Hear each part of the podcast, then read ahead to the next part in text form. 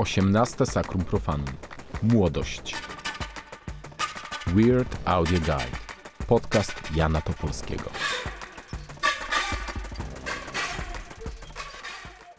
Witam e, w ósmym już odcinku podcastu Weird Audio Guide.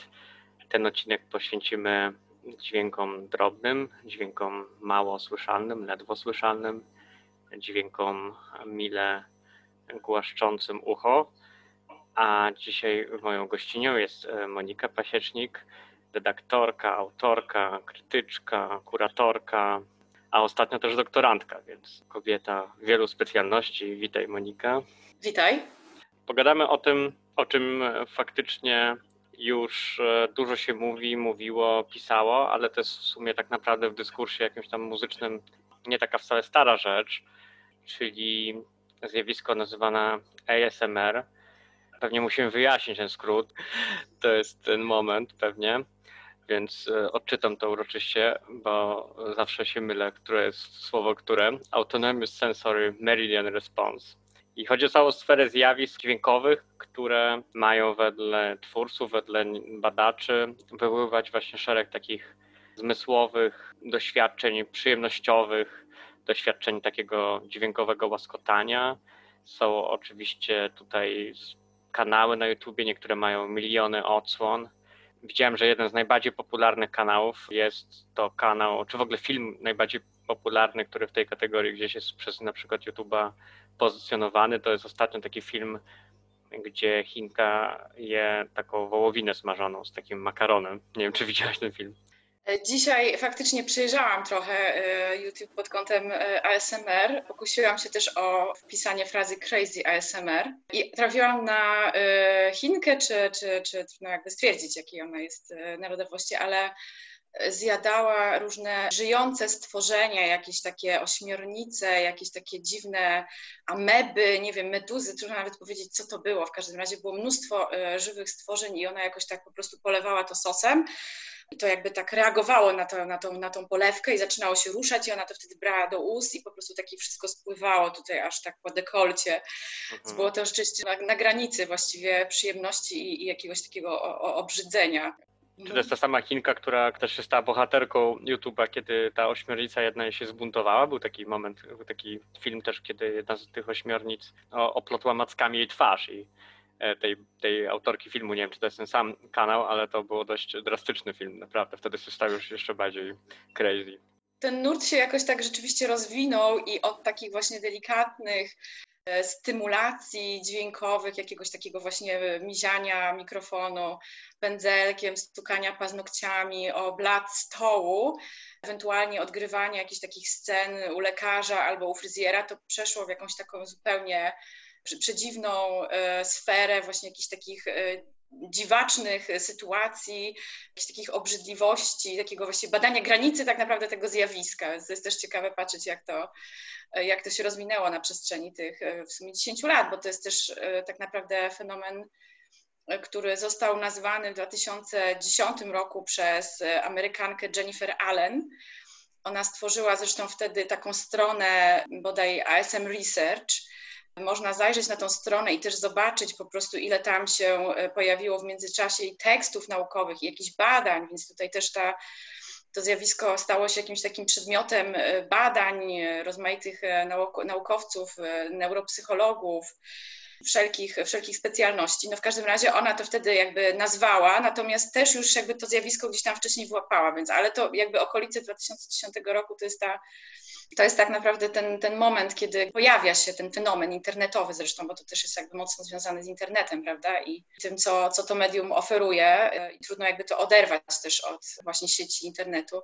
Mimo, że tak, tak jak powiedziałeś, to jest zjawisko w sumie bardzo nowe i, i, trwa właśnie być może nazwane dekady, no to też często się podkreśla, że tak naprawdę mamy do czynienia z czymś e, odwiecznym e, i czymś, co, czyli taką stymulacją po prostu słuchową, która no tak naprawdę jest obecna w niektórych rytuałach. I tutaj w 37 numerze Glissanda mieliśmy tekst e, Julie Bower, która opisywała na przykład różne filmy właśnie z YouTube'a, ale też opisywała swoją wizytę takim salonie na przykład masażu ucha w Japonii, gdzie po prostu została poddana właśnie takim tradycyjnej, mm, tradycyjnym zabiegom, no i wyszła jakoś e, naładowana oksytocyną po prostu, całkowicie szczęśliwa. To był bardzo ciekawy ten tekst też pod kątem tego, no, że gdzieś to ASMR jest zakorzenione w rzeczywistości. Też się podkreśla to, że często trudno naukowo zbadać, prawda, obiektywnie, które z tych dźwięków są, nie wiem, statystycznie czy obiektywnie najsilniej wywołują te efekty. No ale często się podkreśla, że są jakieś takie dźwięki, które się kojarzą z dzieciństwem, z matczynym dotykiem, z jakimiś takimi pierwszymi wspomnieniami. Mhm, tak, tak. Ale ten tekst rzeczywiście, ja nawet nie wiedziałam, że tego typu e, praktyki istnieją, jak e, czyszczenie uszu czy masaż uszu. To było naprawdę e, intrygujące w tym artykule, żeby to sobie wyobrazić i. Przyszedł mi do głowy nawet ten tekst, ten nie tekst, tylko po prostu cały, cały projekt chyba Patryka Zakrockiego, właśnie gabinet masażu ucha on to tak nazwał wtedy jeszcze wiele lat temu, kiedy jeszcze nawet ASMR chyba nie był w ogóle nazwany, więc można powiedzieć, że wyprzedził tutaj trochę czasy. Więc on się odwołuje do jakichś takich pierwotnych doświadczeń, do jakichś takich bardzo prostych często odgłosów. Też przekracza trochę tabu, nie, bo gdzieś jest ten moment tego dotykania mikrofonu, coś co, co chyba tradycyjni dźwiękowcy nienawidzą właśnie tego całego dotykania. Zresztą był też ciekawy wątek, y, nie wiem czy gdzieś to śledziłeś, ale był ciekawy wątek e, polityczno-ASMR-owo-mikrofonowy. To znaczy w Stanach Zjednoczonych, jak następowało coraz więcej przyrost chorych na koronawirusa i prezydent Trump e, negował właśnie te zjawiska i oni, też taki znany koszykarz, po prostu dotykali tych mikrofonów, w ogóle się nie przejmując jakby tym, czy to faktycznie ma jakieś, e, ma, może mieć jakieś negatywne skutki, więc też ta sprawa mm, tego przekraczania tym dotykiem jest niepokojąca, może być czasami. Dla niektórych z pewnością. A dla ciebie jakieś dźwięki ASMR działają? Wiesz co, y, prawdę powiedziawszy, yy, nigdy nie poczułam jakiegoś takiego y, mrowienia. Które byłoby wywołane oglądaniem tego rodzaju filmów. Oczywiście ileś ich tam obejrzałam, ale być może to jest też związane jakby z takim jakby znieczuleniem się pod wpływem tej ilości i trochę jednak takim jakby nie było zawodowo krytycznym podejściem do, do tego, czego się słucha i co się, co się ogląda. Ja tutaj takich e, jakichś osobistych odczuć nie miałam, natomiast nie są mi obce takie ASMR-owe zabawy, to znaczy faktycznie lubimy się czasami bawić ze Sławkiem przed zaśnięciem na przykład w ten sposób, że jedna osoba drugiej osobie robi właśnie te szmerki takie do ucha i odgadujemy na przykład, co to są za dźwięki. To znaczy, nie wiem, na przykład Sławek bierze jakąś miskę, jakiś, jakiś, jakąś szczoteczkę, czy jakiś, nie wiem, długopis i, i stara się tak tuż przy uchu właśnie wywoływać takie nie do końca jakby zdefiniowane, zidentyfikowane dźwięki, co jest bardzo przyjemne, to muszę przyznać, że to jest bardzo miłe. No i jakby zgadujemy wtedy, co powoduje, co wywołuje te dźwięki. Więc tego rodzaju zabawy na pewno. Myślę, że to jest e, i że to jest bardzo przyjemne chyba dla, dla każdego, bo jednak e, ta bliskość taka niesamowita źródła dźwięku, bliskość właśnie ucha do ucha, ona powoduje jakąś zupełnie, zupełnie inną percepcję tych dźwięków, niż gdy słuchamy tych dźwięków na odległość. Jednak jakoś tam właśnie ta odległość myślę, że tutaj gra, gra dużą rolę i, i na pewno takim elementem czy cechą tych, tych wszystkich produkcji ASMR-owych jest to, że te dźwięki są tak bardzo, bardzo mocno i nagłośnione i jakby ten dźwięk jest tak bardzo, bardzo blisko. Ta przestrzeń akustyczna jest taka, taka bardzo, bardzo ciasna i E, i wtedy właśnie można mieć to wrażenie, że e, jesteśmy faktycznie bardzo blisko tego dźwięku, że ten dźwięk powstaje gdzieś tutaj przy naszym uchu. Co, co jakby w tradycyjnej takiej sytuacji koncertowej raczej e, się nie zdarza, no bo jednak jesteśmy zwykle gdzieś tam oddzieleni od czy wykonawców, czy no, są tacy, którzy lubią słuchać na przykład głośnej muzyki tuż przy głośniku, słuchem przy głośniku. Widziałam takich, takich słuchaczy na koncertach, nie wiem, choćby noisowych, no ale raczej to, to nie są jakieś takie powszechne postawy i i zwykle się tam właśnie wybiera na przykład na sali koncertowej to miejsce gdzieś tak trochę z tyłu, nie tak za blisko, prawda, żeby ta przestrzeń nam tutaj jakby grała, prawda, ona jest jakby też jakimś takim elementem, bez której ta muzyka też jakby czasami nawet nie może w ogóle funkcjonować, natomiast tutaj mamy absolutne takie zacieśnienie tej przestrzeni, to jest na pewno ciekawe, że tutaj chodzi faktycznie o taką jakąś maksymalną bliskość y, w stosunku do tego dźwięku. To jest y, faktycznie coś takiego, co, o czym pomyślałem też w sumie teraz tak mi się to skojarzyło, jak, jak o tym mówimy, o tej, o tej przestrzeni, że naprawdę parę dni temu słyszałem taki dźwięk, który mógłby być potencjalnie hitem ASMR-u. Właśnie nie wiem, czy powinienem o tym mówić, bo może ktoś to jednak nagra i, i wykorzysta i, i zarobi mnóstwo e, dolarów i jenów i tak dalej. Ale ponieważ warunki akustyczne i takie przestrzenne były zupełnie nie ASMR-owe, no to on nie miał aż takiej mocy, a chodzi o taki dźwięk, który był się bardzo drobny, bardzo łaskoczący i trochę przypominał coś pomiędzy takim trzaskaniem ognia, trochę takim łamaniem e, czegoś bardzo drobnego, jakichś takich zapałeczek.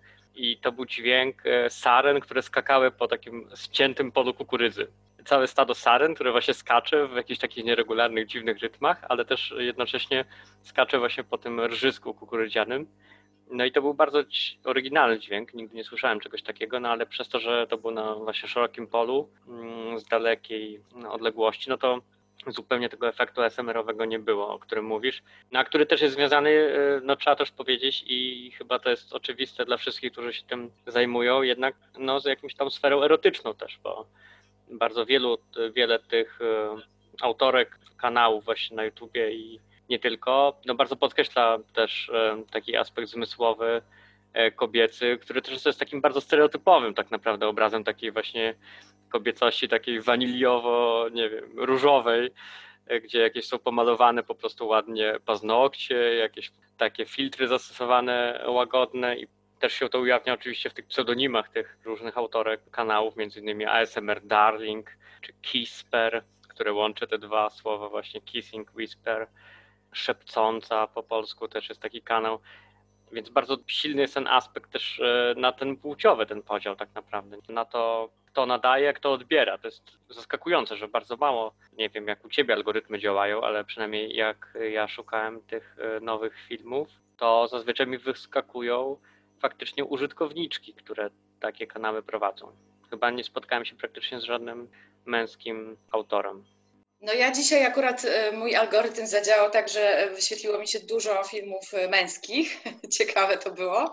E, zwróciłam na to uwagę, ale one miały też swoją taką charakterystykę. To znaczy, właściwie nie wiem, czy, czy to tylko było takie moje chwilowe wrażenie i w zależności czy od algorytmu, czy od jakichś tam dłuższych, pewnie dłuższej obserwacji, może to by łatwo było balić, ale one były albo bardzo technologiczne, w tym sensie, że na przykład była jakaś taka futurystyczna scenografia, taka właśnie mocno technologiczna, jak z jakiegoś takiego, y, nie wiem, y, studia SF. Na przykład y, rekwizytem była głowa, która była taką właśnie białą, lśniącą głową jakiegoś takiego, nie wiem, manekina, ale takiego w ogóle świecącego, więc jakby te światełka takie fosforyzujące i właśnie ten facet, który też tam jakoś był tak wystylizowany na takiego bardziej jakby w estetyce techno niż powiedzmy jakiś tam e, new age, tak żeby jakby zilustrować. No i jakby miał jakieś takie właśnie przyrządy, które też miały w sobie jakiś taki, taką aurę technologiczną, więc to był jeden przykład, a drugi był jakiś taki totalny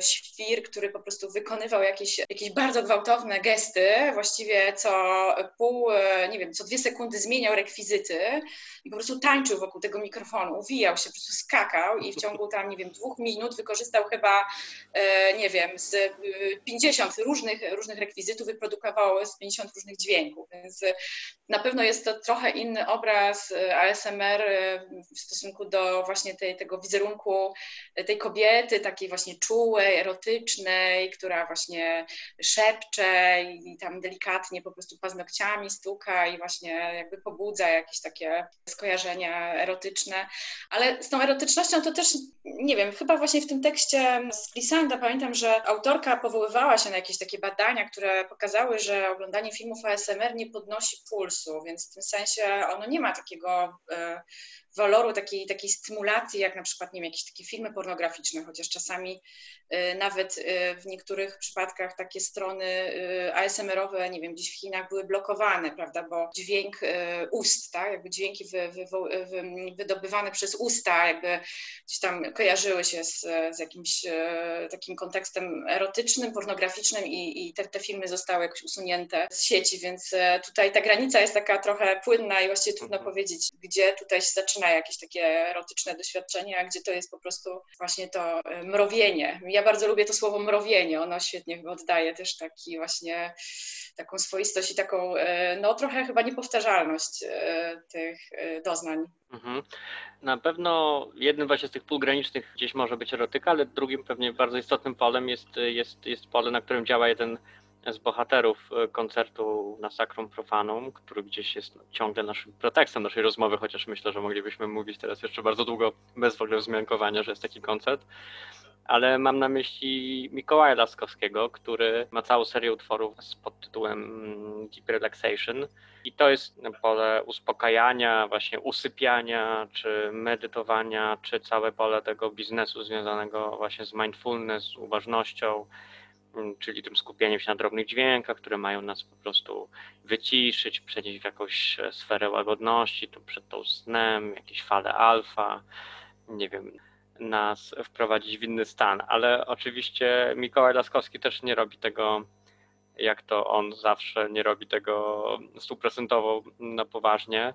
Często tam wplata takie elementy już na tyle wystylizowane i na tyle podkręcone, jakieś takie duchologiczne mm, zapożyczenia, jak cały anturaż y, tych, tych koncertów też jego jest bardzo specyficzny i to też się trochę ujawni, nie zdradzając za dużo oczywiście, ale ujawni się też trochę na tym koncercie, który na Sacrum Profanum został nagrany w e, holu byłego hotelu Krakowia oferującym też takie dość e, wyrafinowane, powiedziałbym, tło dla, tego typu praktyk. A pytam się też ciebie o Mikołaja, bo oczywiście y, miałaś też y, z nim do czynienia jako kuratorka koncertu właśnie poświęconego trochę temu tematowi. No tak, tak, faktycznie y, ten projekt też powstał, gdzieś tam wziął się z naszych rozmów i to dość, dość zamierzchłych, bo myślę, że to było gdzieś w okolicach 2000, nie wiem, 16 roku, gdzieś no, parę ładnych lat temu. W każdym razie dużo rozmawialiśmy o takiej sytuacji, która no właśnie w kontekście nowej muzyki, czy w ogóle muzyki współczesnej, e, to, e, to jest dość, dość e, niezwykła sytuacja, bo naprawdę wiele moglibyśmy przypisać cech czy właściwości muzyce współczesnej, ale właśnie nie to, że sprawia przyjemność, relaksuje, daje jakiś tam właśnie oddech, od, odstresowuje i tak dalej, i tak dalej. Raczej raczej ta percepcja jest dość tak zdefiniowana w kontekście czy, czy, czy w kategoriach e, buntu, negacji, oporu, krytyczności itd. Tak itd. Tak no i, no i bardzo mnie to po prostu intrygowało, jak on gra konwencją sesji mindfulness, tych relaksacji w kontekście właśnie nowej muzyki. Wydawało mi się to jakieś takie szalenie e, nowatorskie i takie intrygujące po prostu. Dużo o tym właśnie rozmawialiśmy wtedy i e, I, e, no i jakby ten projekt, e, który wspomniałeś, a który miał premierę teraz we wrześniu w Kolonii, też w takich trudnych pandemicznych warunkach, on jakby był, był, był jakimś takim efektem tych rozmów. No od tego czasu oczywiście Mikołaj bardzo dużo już tych różnych swoich relaksacji stworzył, one są też dość zróżnicowane, bo są takie, w których y, no po prostu jest taka konwencjonalna sytuacja koncertowa, gdzie po prostu wykonawcy są na scenie i jakby cała ta aura y, taka new age'owo, mindfulnessowa jest właściwie ujęta w dźwiękach, ewentualnie wideo, ale te ostatnie jego prace są już takie bardzo interaktywne i zakładają współuczestnictwo słuchacza. W skrajnym przypadku wręcz całą taką sceną, na której ta muzyka się rozgrywa, jest właśnie e, jakby ucho, czy, czy w ogóle głowa e, słuchacza. Tutaj mam na myśli Sound Isolation, zdaje się szósta relaksacja, która zresztą e, miała premierę w naprawdę wspaniałym momencie, mianowicie bodaj w kwietniu, a więc zaraz jak wybuchła pandemia, to Mikołaj po prostu przygotował taką, taką relaksację, która jakby idealnie też gdzieś była jakąś taką idealną odpowiedzią na tą, na tą izolację, w której się znaleźliśmy i odcięcie od siebie nawzajem, też od życia kulturalnego, koncertowego. A relaksacja polegała na tym, że po prostu e, razem z nim należało wykonywać pewne gesty i w ten sposób jakby produkować na swoich uszach, jakby tutaj w okolicach głowy, na słuchawkach część, e, część dźwięków e, i tym samym jakby współtworzyć tą, tą kompozycję razem z nim.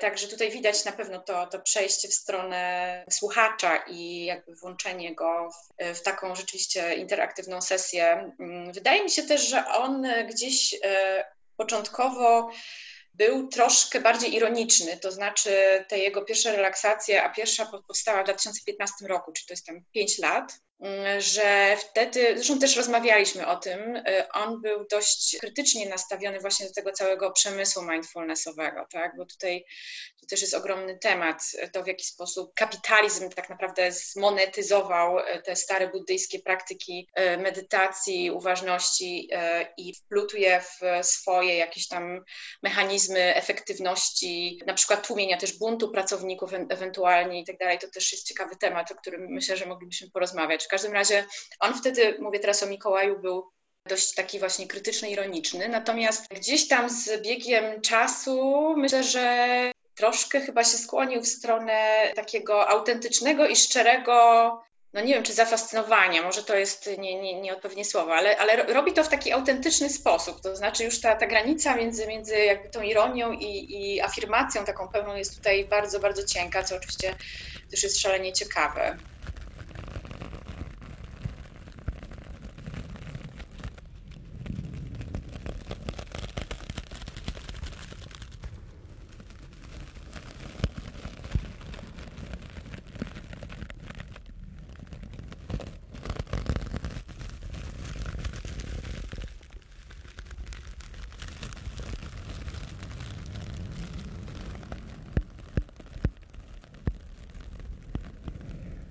No tak, wszystkie te takie strefy pograniczne są chyba najciekawsze właśnie, kiedy nie wiadomo do końca, czy to się rozgrywa na poważnie, czy, czy jako zupełna jakaś parodia.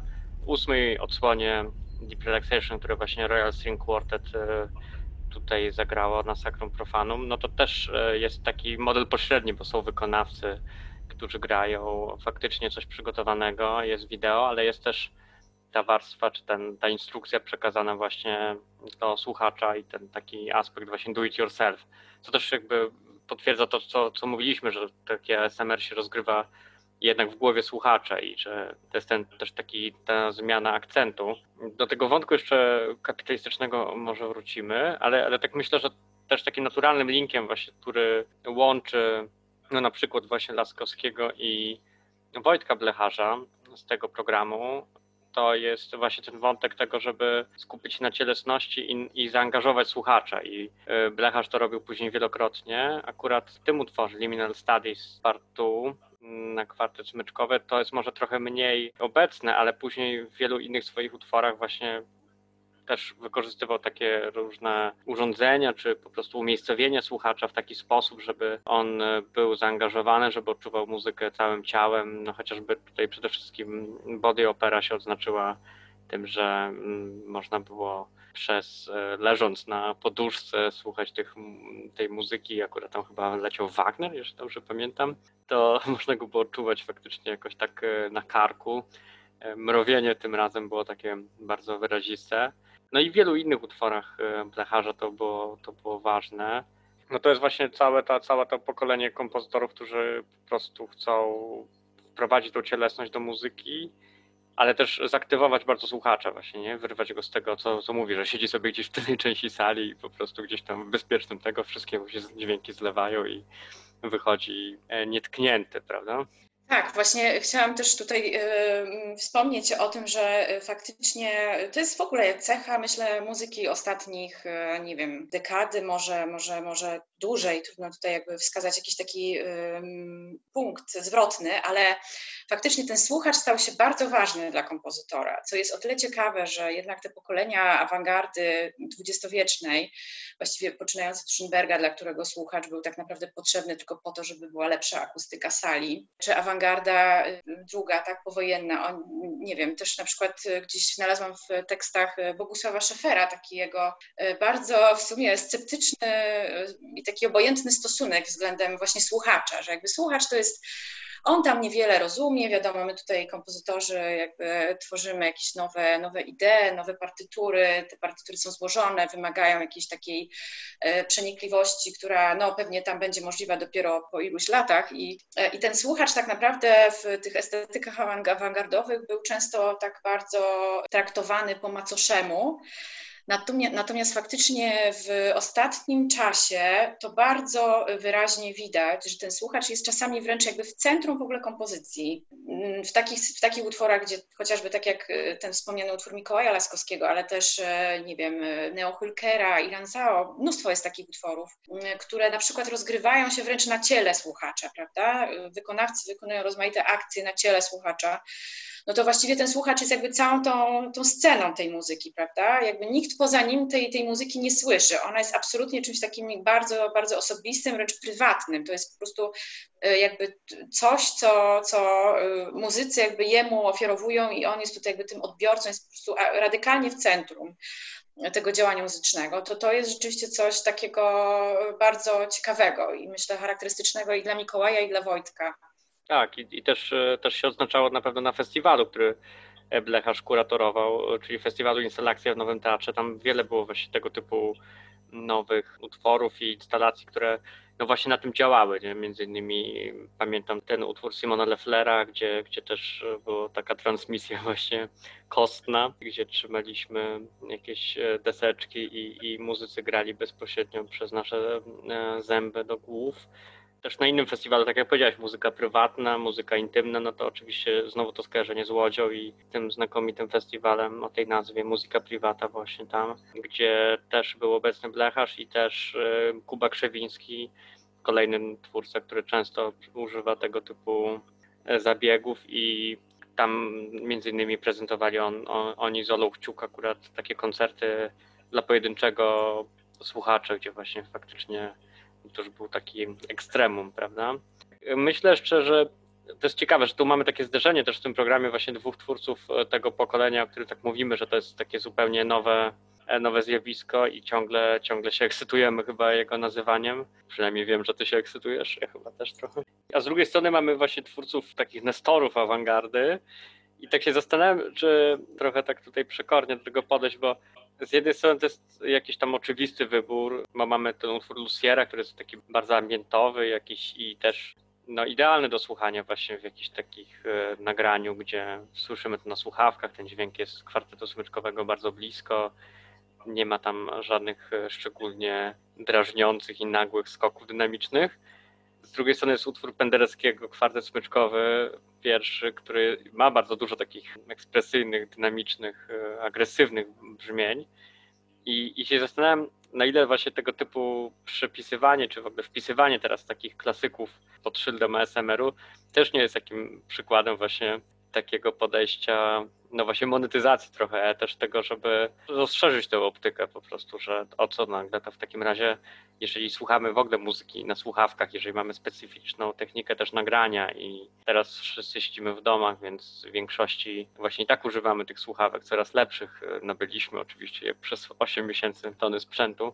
I się zastanawiam, na ile to jest faktycznie odkrycie czegoś w tamtej muzyce, czego nie wiedzieliśmy? Czy to jest taka rodzaj już takiej interpretacji klasyki że właśnie, aha, to teraz będziemy na nią patrzyli z punktu widzenia ASMR-u, tak? A może za 20 lat inne zjawisko, które będzie modne. To jest dość złożona sprawa, która z jednej strony pokazuje, jak dojrzewa, można powiedzieć, awangarda i jak zmienia się nasza percepcja awangardy, również tej takiej radykalnej, jak chociażby sonoryzm lat 60., tutaj mam na myśli kwartet Pendereckiego. Z drugiej strony Lucier, który też jest takim jednak kompozytorem bardzo abstrakcyjnym i te jego utwory, one są bardzo takie fizykalne, to znaczy tam jest zawsze jakieś takie proste zjawisko fizyczne czy akustyczne, które on jakby rozkomponowuje czy wyzyskuje artystycznie. A co tak jak sam zresztą stwierdziłeś, my możemy sobie odbierać już e, właściwie w dowolny sposób, możemy przy tym medytować, prawda? Możemy tutaj e, słuchać sobie tego tak, jak nam się podoba. Mnie osobiście bardzo zaintrygowały takie utwory Neo Hulkera, właśnie z serii ASMR. Tutaj trochę nam e, jakby przerzucamy pomoc do, do, do pierwszej części naszej rozmowy, ale e, Hulker e, był jednym, nie wiem czy pierwszym, ale jednym z pierwszych w każdym razie jakoś tak wypłynął właśnie na, na serii utworów, które wpisywały w kontekst nowej muzyki właśnie tę subkulturę ASMR. I mnie szczególnie podobają się te utwory, które prezentują takie właściwie szlagiery, czy, czy jakby emblematyczne utwory nowej muzyki, Lachenmana, Marka André, y, czy Petera Ablingera, właśnie w kontekście ASMR. No i co robi Fulker? Na przykład inscenizuje jakby taką lekcję mm, poświęconą wykonywaniu Pression Lachenmana. Czyli takiego klasyka, ekranie, prawda? Tak, taki utwór, który też jest no, pełen rozmaitych, e, rozszerzonych technik gry, bo tutaj to jest też istotne, że tak naprawdę, e, gdybyśmy się tak zastanowili, to e, nowa muzyka i ASMR mają wiele wspólnego, prawda? Bo to jest też właściwie ten język, który operuje rozmaitymi szmerami, rozmaitymi niekonwencjonalnymi brzmieniami. Tutaj Lachenmann jest rzeczywiście jednym z tych, który, którzy najwięcej chyba wnieśli w tym temacie, albo przynajmniej mm, bardzo dużo. No i mamy tego muzyka, który oczywiście szepcząc, prezentuje nam różne techniki użyte przez Lachenmana właśnie w utworze Pression. No i są to różne jakieś takie gra za podstawkiem, pocieranie strun dłonią, a więc wszystkie takie szmerowe właśnie, ASMR-owe byśmy powiedzieli brzmienia.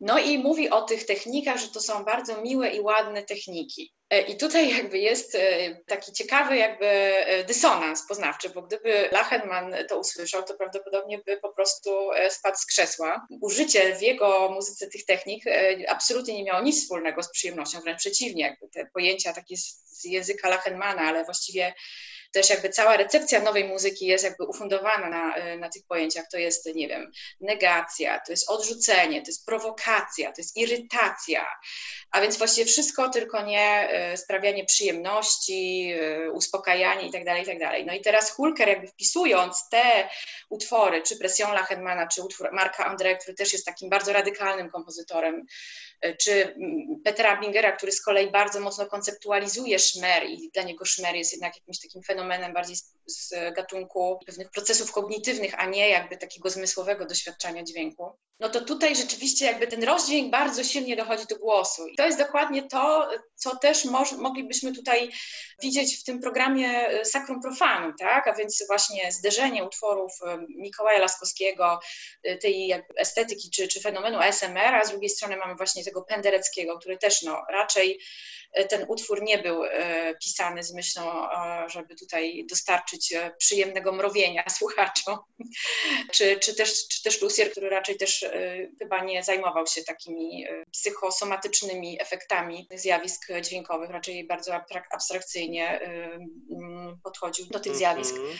Więc to jest już rodzaj jakiejś interpretacji, ale oczywiście bardzo ciekawej, no i pokazującej też w jaki, jaki sposób te procesy nasze percepcyjne w ogóle postrzeganie awangardy się e, zmieniło, chociażby właśnie pod wpływem e, takiego fenomenu jak ASMR.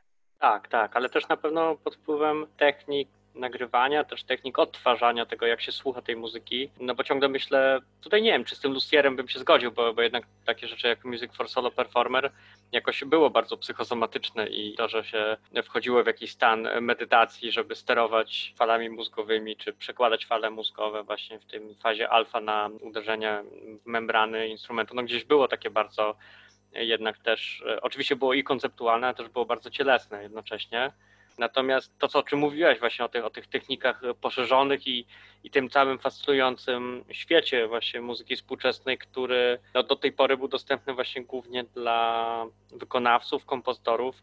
Zresztą wielu twórców i y, mówiło, wspominało, przyznawało się do tego, jaką wielką przyjemność i frajdę im sprawiało to, że mogli te instrumenty osobiście pomacać z bliska. Często się przecież uczyli, Lachenman chyba jest znany z tego, nie? że tam opanował kilkadziesiąt instrumentów Penderecki zresztą też e, wspomina, że przy tych pierwszych utworach na orkiestry smyczkowe, tren, e, polimorfia też gdzieś tam się zamykał w kiblu dosłownie z kontrabasem i, i po prostu uprawiał na nim jakieś dzikie harce. Natomiast mi się tak kojarzy z takim momentem właśnie awangardy i też takim pierwszym wykorzystaniem tych technik nagrywania i e, bardzo bliskiego i może dlatego, że rozmawiam z tobą, to mi się tak od razu skojarzyło z Karl-Heinzem Stockhausenem i z utworem mikrofonii to tak naprawdę mikrofonii to było takie live electronics oparte właśnie SMR-owo trochę, no bo, bo było oparte na właśnie bardzo bliskim nagrywaniu pewnych szmerów czy pocierania gongów e, i po prostu tak myślę, czy w ogóle nie można by sobie teraz też wyobrazić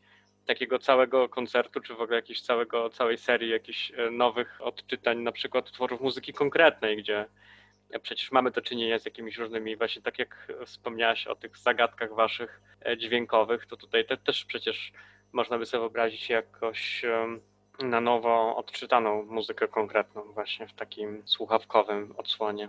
Tak, to by, to by było bardzo ciekawe. Ja myślę, że tutaj można by było poeksperymentować z tą z tak naprawdę z aranżacją tej przestrzeni akustycznej, prawda? I czy byłoby to na słuchawkach, czy na przykład byłoby to możliwe ym, doświadczyć na żywo w takiej sytuacji bardziej, no nie koncertowej, bo to musiałaby być jakoś inaczej zdefiniowana sytuacja niż, niż taki tradycyjny koncert, ale myślę, że to byłoby ciekawe, taka reinterpretacja trochę tych, tych utworów i tej twórczości. To już podsuwamy tropy na kolejne festiwale Sacrum Profanum.